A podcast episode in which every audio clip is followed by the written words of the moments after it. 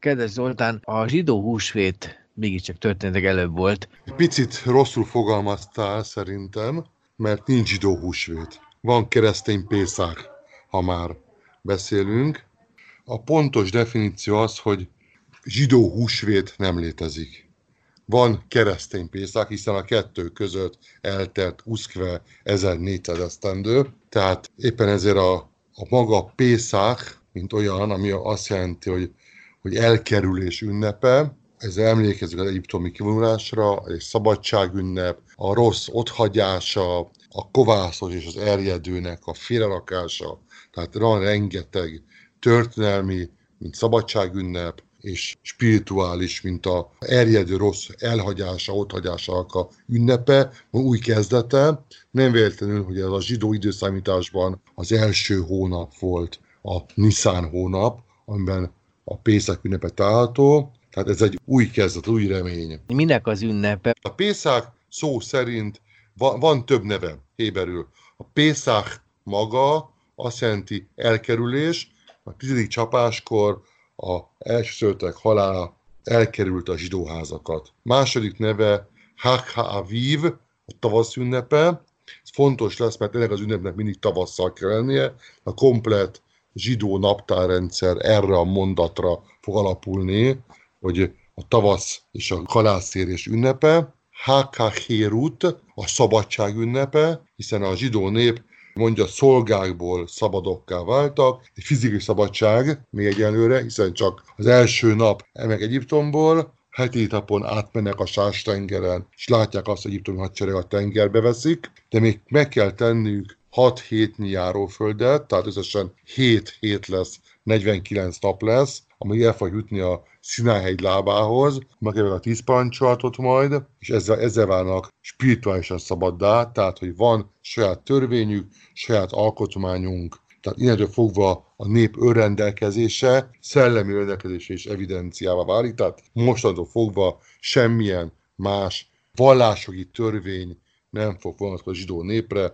hanem az, hogy Jóisten ad, adott ott a Szinály lábánál, majd a 40-es vándorlás alatt a honfoglalásig adagolva azt a 613 parancsolatot, amit ott a sivatagban megkapott a zsidó nép. A mai világban ezt hogy ünnepeljük? Ez egy ünnep. Elvileg a történet az, hogy a gyerek kérdésére az apuka elmeséli a kivonulás, ez a bizonyos szédereste, a rendestéje, és a Haggadát elmondja az elbeszélés. Ugye ennek a legismertebb keresztény része az utolsó vacsora, ugye a macesz, a pászka, az ostya, a bor, amit el kell fogyasztani a széderestén, tehát egy családi ünnep, de mondom már a ókorban is ez egy akár tanházi ünnep is volt. Ilyen pillanatban az utolsó százesztendőben sok helyen nem volt meg, hogy a családfő ezt lebírja vezetni, kiakodtak a közösségi széderek, tehát ma sok helyen közösségbe tartják a széderestét és az ünnepet magát, tehát innentől fogva egy közösségi élmény is. A szédereste és az utolsó vacsora időpontja, ez tulajdonképpen ugyanaz.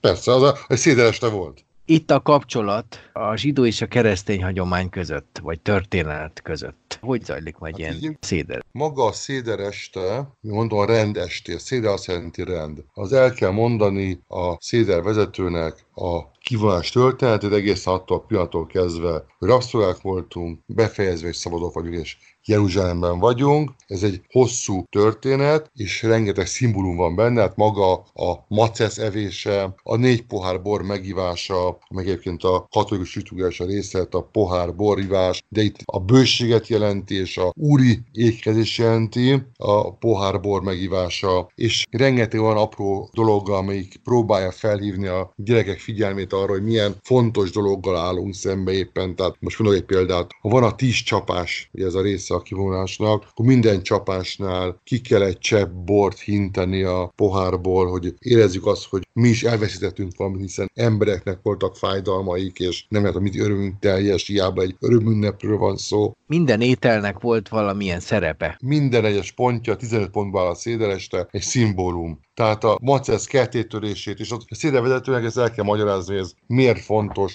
mit jelent ez, hozzáteheti még a saját gondolatait, lehet kérdezni, de az a fő üzenete talán, hogy mindannyian itt vagyunk, valamilyen módon kiszabadultunk Egyiptomból, a régiből is, hiszen annó ott a zsidó nép nem válik szabad, de akkor mi se vanánk szabadok. De másik oldalról a zsidó történelem folyamán rengeteg Egyiptom volt, például Auschwitz, legutolsó rabszolgasság, és azt mondja a Haggadah, hogy minden embernek úgy kell tekinteni magára, mint ha ő maga is kijött volna Egyiptom országába. Tehát mindenki érezze az át, hogy a szabadság nem evidencia, azt meg kell köszönni. Mi az a Haggadah? A Haggadah maga azt jelenti elbeszélés. Tehát az maga elbeszélés neve, a Tóra azt parancsolja vehigatta levinha, és meséld el fiaidnak, és a vehigatta, a elbeszélés, a Haggadah, az elbeszélő könyv. Tehát ez a könyvnek a neve, amelyiket több száz év alatt írtak meg, mindenki picit hozzátett, meg